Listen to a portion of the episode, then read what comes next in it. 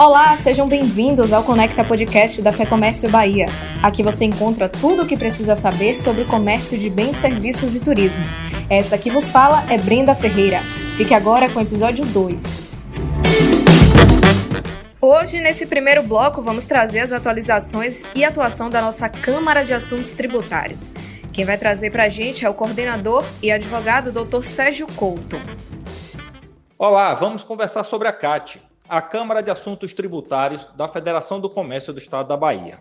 A CAT é uma das 6 câmaras temáticas que gravitam em torno da estrutura da federação e tem por objetivo principal a assessoria dos sindicatos e da presidência da casa na condução dos assuntos de índole tributária, seja no âmbito municipal, seja no âmbito estadual e federal. É uma Câmara que se reúne na primeira terça-feira de cada mês e é composta de contadores, advogados, pessoas em geral que detenham conhecimento da matéria tributária e, principalmente, que tenham predisposição em ajudar o sistema. Desenvolvemos nos últimos 2 anos, que é o tempo que estou na coordenação após a substituição do seu fundador, Antônio Nogueira, diversas ações visando proporcionar o debate, proporcionar o conhecimento da matéria tributária.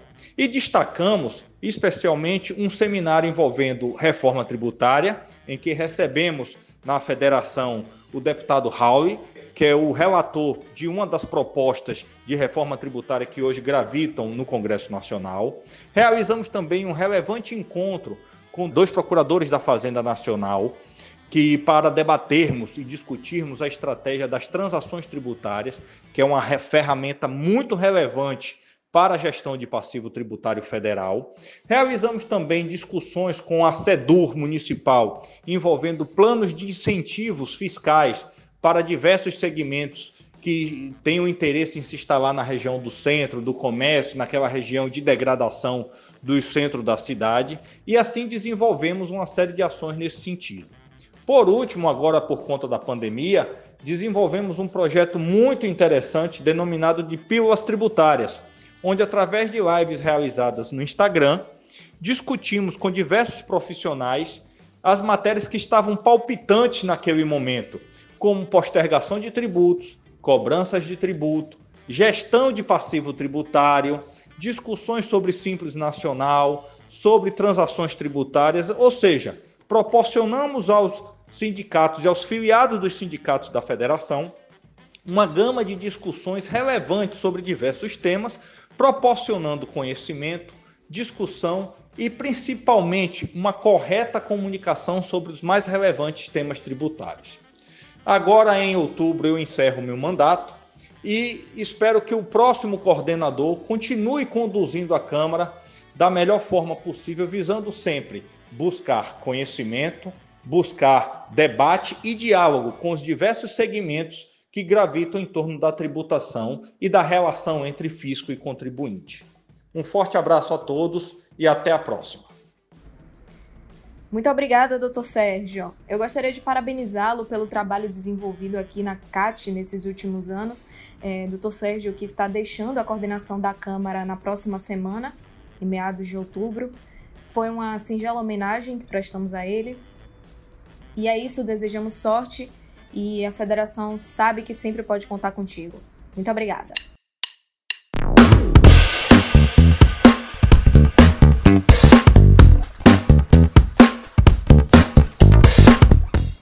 O tema do episódio de hoje é inovação e transformação do varejo na pandemia. A gente vai saber como fica o futuro dos negócios nesse segmento.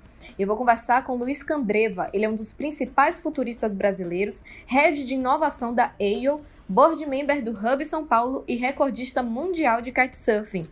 Luiz, seja muito bem-vindo. Bruna, muito obrigado e também para todo mundo que está acompanhando a gente aí, é um prazer estar com vocês. Eu me divirto sempre quando vem esse negócio do recordista mundial de kitesurfing, porque se vocês olhassem, eu não estou assim lá muito em forma, mas no ano passado a gente teve uma oportunidade bacana de participar do Wings for Future, foi um evento muito interessante que aconteceu no Cumbuco, lá no Ceará, e a gente bateu o recorde mundial de maior kite parade do mundo. Era um recorde do Richard Branson, lá da Virgin, e a gente trouxe para o Brasil. Então, interessante ter feito parte de um negócio que eu aprendi um mês e pouco antes. Mas é isso. Vamos falar sobre o futuro do varejo, como é que essas coisas vão se desenrolar daqui para frente. Isso. Bom, a gente começa falando desse período atual que a gente está, né? Desde março, quando os governos começaram a decretar o fechamento do comércio não essencial, as empresas elas têm tentado adaptar seus processos logísticos e centralizar suas operações no ambiente digital. Você acha que esse é o futuro do segmento? Como é que você avalia essas mudanças? Veja, o trabalho de um futurista no final do dia é basicamente desenhar cenários e tentar entender quais caminhos podem acontecer. Dentro desses caminhos, traçar estratégias para que a gente, como eu gosto de dizer, mantenha a relevância dos nossos negócios, da nossa carreira enquanto profissionais, enfim, a nossa relevância que tem hoje, a gente consiga dar longevidade para essa relevância. Analisando isso, naturalmente, a pandemia foi um momento de ruptura, e todo momento de ruptura traz uma série de novidades. Né? Quando a gente fala de digital, o digital ficou muito, muito forte por alguns aspectos. O primeiro deles é porque a gente tem um varejo ainda muito analógico, tá bem? Na verdade, na maior parte do país, ele ainda é muito analógico. Se você sai de, não digo nem grandes centros, se você sai aí das principais cidades ou das principais regiões dentro das principais cidades, você falar, por exemplo, de São Paulo, tem regiões em que você tem supermercados que sequer tem uma presença num Google Maps da vida ou uma coisa assim. Só para dar um exemplo bem simples de como a gente está offline. Então esse é um dos aspectos. O outro aspecto é que a gente tem poucos ainda bancarizados e com isso poucas pessoas até com cartão de crédito, o que dificulta. Se você não tem um boleto, você não consegue pagar um boleto, você não tem uma conta bancária, que parece uma coisa absurda, provavelmente, para todo mundo que está nos ouvindo, mas a verdade é que até outro dia o Brasil tinha 12 milhões de desbancarizados. E o terceiro fator é de que a gente, com essas restrições todas que você mencionou, Brenda, e várias outras que acabaram acontecendo, a gente teve uma dificuldade muito grande de manter negócios no físico funcionando. Então, dizer que o digital é o futuro é talvez uma análise mais simplista do todo. O digital é parte do futuro, e ele é parte do futuro na medida em que provavelmente o varejo migra para o tal do omnichannel, né? Ou seja, ele está totalmente integrado, estratégias digitais, estratégias offline, né? Quando você olha os grandes players de varejo do mundo, eles fazem isso muito bem feito. A gente geralmente tem a visão, por exemplo, de uma Amazon da vida sendo um site, né? Um super poderoso site, um varejo online, dominante, totalmente poderoso ali, né? O que o Walmart foi, por exemplo, nos Estados Unidos para supermercados e para retail, seria a Amazon online. Acontece que a Amazon mesmo tem lojas dela, né? Ela lança lojas, os Four Star lá delas, que são as lojas onde tem os produtos mais bem avaliados. A Amazon comprou lá a Whole Foods para ter uma rede de distribuição, ela tem os armários e tal. Então, naturalmente, o mundo físico faz parte dessa cadeia e ele não vai ficar de fora. Isso tudo para dizer, em resumo, Brenda, que o digital é parte, mas ele não é o todo, e que a gente não deve se prender a só uma coisa só. Muitas vezes a novidade aparece para a gente como a grande coisa para frente, mas nem sempre ela é o que vai preponderar. Sim, com certeza. E assim, ainda falando desse varejo no âmbito digital, né? Nos últimos 5 anos, a forma de fazer varejo já mudou. E nos últimos 6 meses mudou como nunca, né? Então, essa mudança acompanha tudo isso que você está falando. E eu até quero chamar a atenção para uma coisa que eu até vi no seu Instagram. São as ferramentas que estamos usando desde o início da pandemia, que elas sempre estiveram aí para a gente, sempre estiveram, mas assim, a gente está começando a usar agora, né? Eu queria que você traçasse mesmo um paralelo sobre essa realidade que a gente está vivendo agora e essas ferramentas que sempre estiveram aí para a gente. Então, é verdade. No começo da pandemia, né, a gente ouviu muita gente falando, pelo menos no começo do isolamento social, a gente ouviu muita gente falando de novo normal, e isso se tornou recorrente. Tudo quanto é canto, de novela, filme, jornal, noticiário, todo lugar estavam falando novo normal. O novo normal acaba sendo uma coisa um pouco balela, porque no final do dia, a normalidade por si só é uma ficção, né? A gente não tem normalidade. Normalidade para alguém que mora, por exemplo, no sertão da Paraíba é extremamente diferente de alguém que mora na Riviera Francesa, de alguém que mora em Tóquio, de alguém que mora para Sydney, de alguém que mora em São Paulo. É uma coisa, cada uma dessas cidades tem realidades completamente diferentes, cada um desses locais. Então, a verdade é que a normalidade é um fruto de vamos dizer, uma adaptação nossa. Então, a partir do momento que a gente se adapta, o ser humano é extremamente adaptável, por isso mesmo a gente chegou até aqui enquanto civilização. A partir do momento que a gente se adapta, a gente cria aquilo e se habitua àquilo. Quando a gente se habitua a alguma coisa, ela se torna normalidade. Então, tem lugares, por exemplo, que tem escassez de águas. As pessoas acham aquilo normal. Tem lugar que é muito calor, por exemplo, no deserto do Saara, as pessoas acham normal aquele calor. E lugar que é muito frio e tal. Então, o resumo é que a gente se acostuma. Nessa questão toda da pandemia, como eu falei logo no começo, ela foi uma grande ruptura.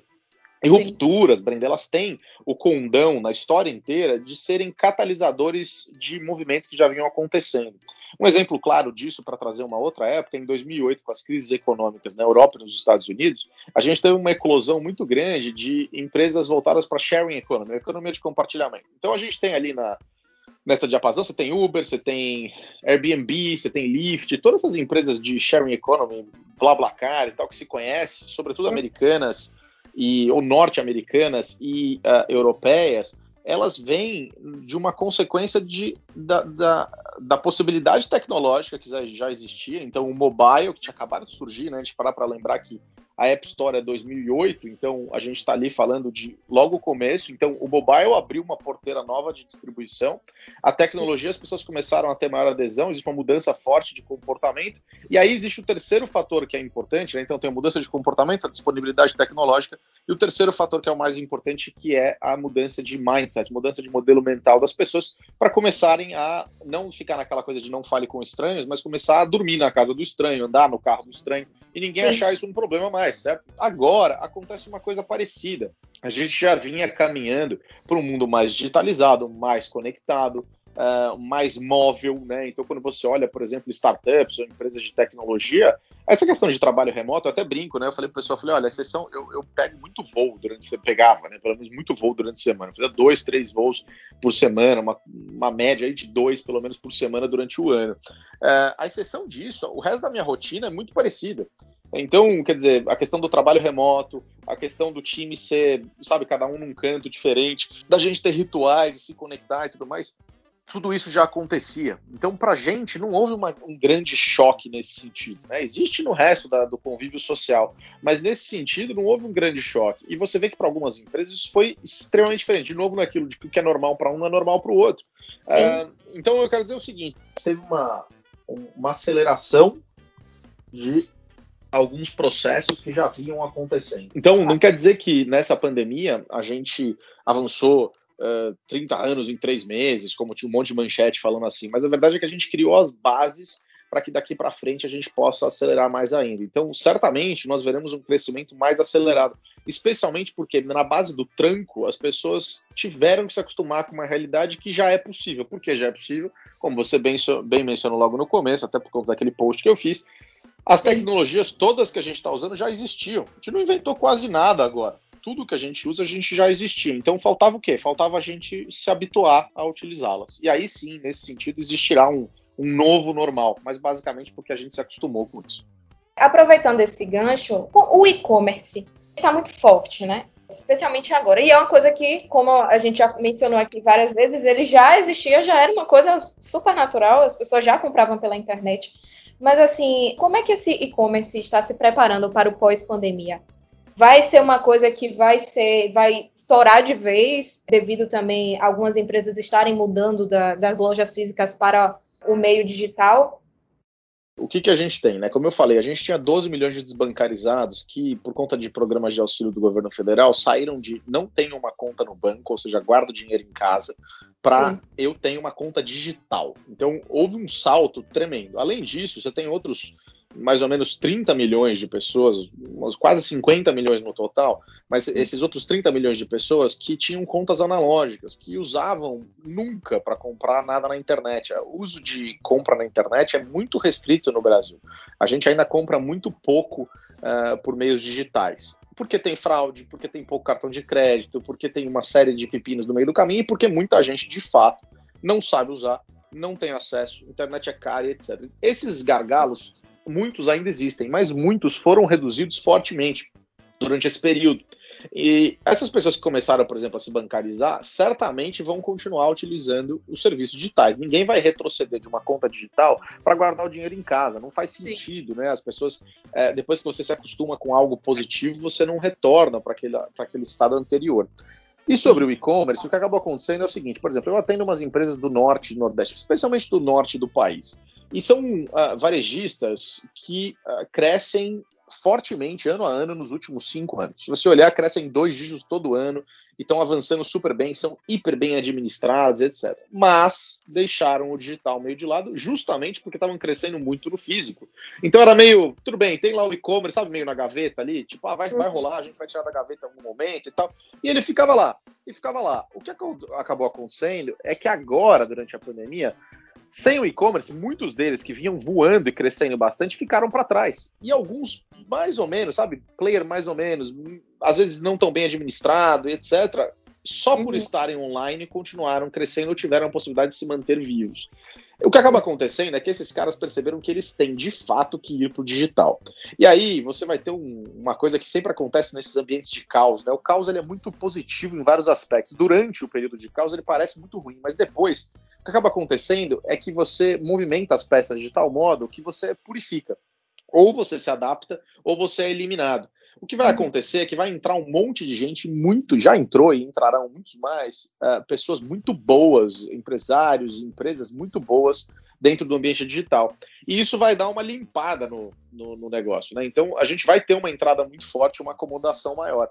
Ou seja, a penetração de mercados, varejos, variados digitais vai aumentar. A gente vai ter mais pessoas consumindo de outro lado, porque as possibilidades técnicas estão aí, né, especialmente mais espalhado pelo país. Então, você que é um varejista, por exemplo, que atua não só numa capital ou em cidades maiores, né, se a gente pensar na Bahia, por exemplo, alguém que não está só em Conquista, ou Feira de Santana, Salvador e tal, mas atua em outras cidades menores do interior também, que são várias, né, a Bahia é um país, é enorme. Esses caras vão ter que começar a digitalizar, vão ter que começar a buscar a digitalização para que eles possam ficar à frente da curva, senão eles vão começar a perder mercado, sobretudo nos interiores, né? E aí depois o cara vem comendo o seu mercado dentro das grandes praças. Então, de fato, o e-commerce é uma coisa que é fundamental, mas não só o e-commerce, essa estratégia omnichannel, conectada, todas as pontas, todas as frentes. Sem isso, você começa a perder relevância e no longo prazo o seu negócio vai pro beleléu. É. E essas empresas que precisam e desejam se adequar a essa parte digital, no que elas precisam investir exatamente, de forma prática, assim? Isso é uma coisa, né? Geralmente o pessoal olha, pensa que isso tem a ver com inovação, né? Digital tem a ver com inovação, sim. Ou a gente assimila tecnologia e digital é uma coisa tipo um foguete, sabe? Um negócio super complexo e tal, quando na verdade tecnologia é tipo uma pedra lascada, foi tecnologia. Algum ser humano foi lá e lascou uma pedra e usou ela como uma faca pela primeira vez. Isso foi uma tecnologia fundamental para criar o resto. Então, tecnologia não tem a ver com computador, não tem a ver com digitalização. Tecnologia tem a ver, essencialmente, com resolver algum problema. Volta naquilo que eu falei de adaptação, né? Da gente se acostumar a alguma coisa. Então, sim, o primeiro passo que eu diria é que eles têm que estar confortáveis no caos. O futuro é de quem está confortável, quem sabe navegar no caos e ficar confortável nele. Então, ficar confortável no caos porque ele vai ser cada vez mais recorrente. Então, se agora você ficou para trás, por exemplo, nessa pandemia, você sentiu que você deixou a desejar, que você devia ter feito isso e aquilo, aquele outro, aprenda agora com essas dores para ficar confortável, porque virão outras. Não necessariamente pandemias do ponto de vista de saúde, em que pese essas devam acontecer para o futuro, mas haverá outros problemas para frente. A gente vai ter outros riscos, ataques a computadores, etc. Haverá outros eventos globais que vão impactar fortemente, além dos eventos locais. Então, o primeiro passo é fiquem acostumados e confortáveis com o caos. A segunda coisa é você entender um pouco da tecnologia. Então, se você por si não consegue compreender a tecnologia, mas percebe que isso está corroendo a relevância da sua empresa, talvez valha você montar um comitê digital dentro da sua empresa, algo recorrente. Eu, por exemplo, faço parte de alguns e tenho amigos fazendo parte de outros. Então, talvez seja o momento de você montar, trazer pessoas de fora que vão te ajudar na construção de uma empresa preparada para o digital, o que eu chamo de future ready. Então, esse é um segundo passo. E a terceira coisa que seria muito simples de fazer é, de fato, digitalizar. Tem muito conteúdo online, é muito fácil de você aprender o que precisa ser aprendido. Não é caro, não é complexo, é acessível. Todas as empresas que ofertam esse tipo de serviço, tem muita coisa pronta já, elas querem que seja acessível e fácil, porque é o business deles vender isso para outras empresas, sobretudo varejistas. Então, o primeiro passo, eu diria o seguinte: se ambiente, além de se robustecer para cá, se ambiente com o digital, e depois comece a implementar. Não queira fazer ciência de foguete, fazer a coisa mais complexa do mundo. Faz a primeira coisa. Esteja presente no Google Meu Negócio, esteja presente nas redes sociais, não precisa ser assim um super produtor de conteúdo, mas se familiariza com aquilo, entenda qual é o canal e, especialmente, escute o seu cliente.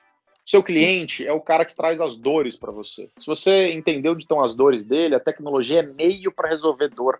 Ela não é o fim em si mesmo. Então, um alerta para todo mundo é cuidado na hora de comprar tecnologia. Eu vejo, Brenda, aos montes, o pessoal falando de transformação digital, como se a transformação digital é encher de software na mão de todo mundo e ter um software depois que não funciona ou que ninguém sabe por que ele existe. Não adianta pôr um monte de ferramenta se você não tem o porquê de usar. Então, alinha primeiro o porquê, alinha com o seu time. O que você quer transformar a sua empresa? Não necessariamente digital, a transformação do seu modelo de negócio da sua empresa. E aí sim, você vai, num próximo momento, buscar, de fato, quais tecnologias serão necessárias para você conseguir resolver as dores que você identifica no mercado. Uhum. Isso também vale para as médias e pequenas empresas, né? Que podem, que querem inovar e não precisam gastar tanto, porque naturalmente as pessoas que estão montando empresas ou que têm pequenas empresas não têm dinheiro suficiente para investir numa equipe, digamos assim, ou numa empresa de consultoria ou de, como você falou, para ajudar nessa construção. Especialmente para as pequenas e médias. Vou te falar que uma Sim. empresa pequena, por exemplo, ela pode se reunir com uma Fecomércio, por exemplo, ela pode se reunir com uma associação comercial, ela pode se reunir com alguma entidade que ela tenha como representação e eles formarem um comitê digital, por exemplo. Entendeu? Não precisa ser necessariamente a sua empresa ter o negócio. Além disso, como eu falei, existe assim, um volume de conteúdo gratuito online gigantesco. Então, vai muito de sentar e se reunir. Eventualmente, vocês têm aquela coisa de o seu concorrente, ele não é seu inimigo. Eventualmente, você vai pegar o seu concorrente aqui, ali e tal, e vocês vão digitalizar juntos. Não quer dizer não competir, mas quer dizer que você vai enxergar ali nele uma possibilidade de você aprender juntos, vão competir em outro mercado. Você não deveria ganhar do seu concorrente simplesmente por você ter uma informação ABCDJ, mas ganhar do seu concorrente porque você resolve melhor a dor e tudo mais. Então, eu acho que as pequenas e médias empresas são as que têm a maior agilidade para isso. Potência financeira, menos potência de marca e tudo mais, para contratar serviços externos, mas elas têm o maior poder para mudar. Né? Se você parar para pensar, vamos imaginar um mega varejista gigante, listado na bolsa e coisa e tal, para esse cara mudar de direção, ele tem uma enorme dificuldade de etapas, de processos, de um monte de coisa. Então, ele tem a força para isso, mas ele tem um monte de coisa para resolver. E ele tem que acertar. É um transatlântico virando para a direita ou para a esquerda. Agora, uma pequena empresa é um cara com um caiaque ali. Ele vira para lá e para cá da maneira como ele quiser. Ele pode não ser tão forte, mas ele tem agilidade. Então, tem que saber jogar com as suas armas. Se você tem agilidade, às vezes, ao invés de criar um baita de um planejamento e tal, não sei o quê, experimenta. Vai lá online, aprende o negócio. Faz um curso baratinho que tem online, tem até gratuito, e experimenta. Vai lá e dá um primeiro passo. Olha, vamos colocar aqui, vamos ver o que acontece. Tentativa e erro, e vai aprendendo e vai fazendo o negócio. O importante é não ficar imobilizado ou congelado, falar, mas eu sou pequeno, eu sou médio, não dá para fazer, porque eu tenho que focar no meu dia a dia, tem que focar no seu dia a dia e focar no seu futuro. Se não focar nos dois, você fica tipo aquelas lentes de óculos que dá para olhar de longe e de perto. Se você bifocais lá, se você não for bifocal no seu negócio, você vai ficar para trás, né? Só não adianta você garantir o hoje e deixar morrer amanhã, assim como também não adianta você só olhar para o amanhã e esquecer do hoje. Você precisa trazer receita para hoje, mas precisa também pensar no futuro. Então, às vezes, você abdica de uma receita de hoje para você garantir a longevidade de amanhã, né? Então, esse equilíbrio é difícil de fazer. E aí, óbvio, exige muito estudo e muita dedicação, não tem outro jeito, mas isso vale para qualquer empresa, em qualquer cenário, em qualquer segmento. Sim. Com certeza. Luiz, queria agradecer a sua participação no nosso podcast, eu queria agradecer o seu tempo, sua disponibilidade também. Tem alguma coisa que você queira acrescentar mais agora no finalzinho? Foi um prazer participar com vocês. Eu estou morrendo de saudade da Bahia, boa parte do meu time fica por aí, eu gosto muito, estou morrendo de saudade. Mas de dizer para vocês todos que, na verdade, muitas vezes a gente enxerga essas coisas como uma catástrofe, as pandemias, rupturas, quebras, concorrentes, novas tecnologias, uma catástrofe, um caos, uma coisa negativa para a gente, mas, via de regra, são enormes oportunidades. Às vezes a gente não está pronto para elas e pode ser que seja o seu caso. De fato, nessa você não vai conseguir surfar, mas isso traz uma lição importante. Olhem para isso como oportunidades e dá para a gente avançar bastante. Vai passar e a gente vai sair disso daqui melhores do que a gente está agora.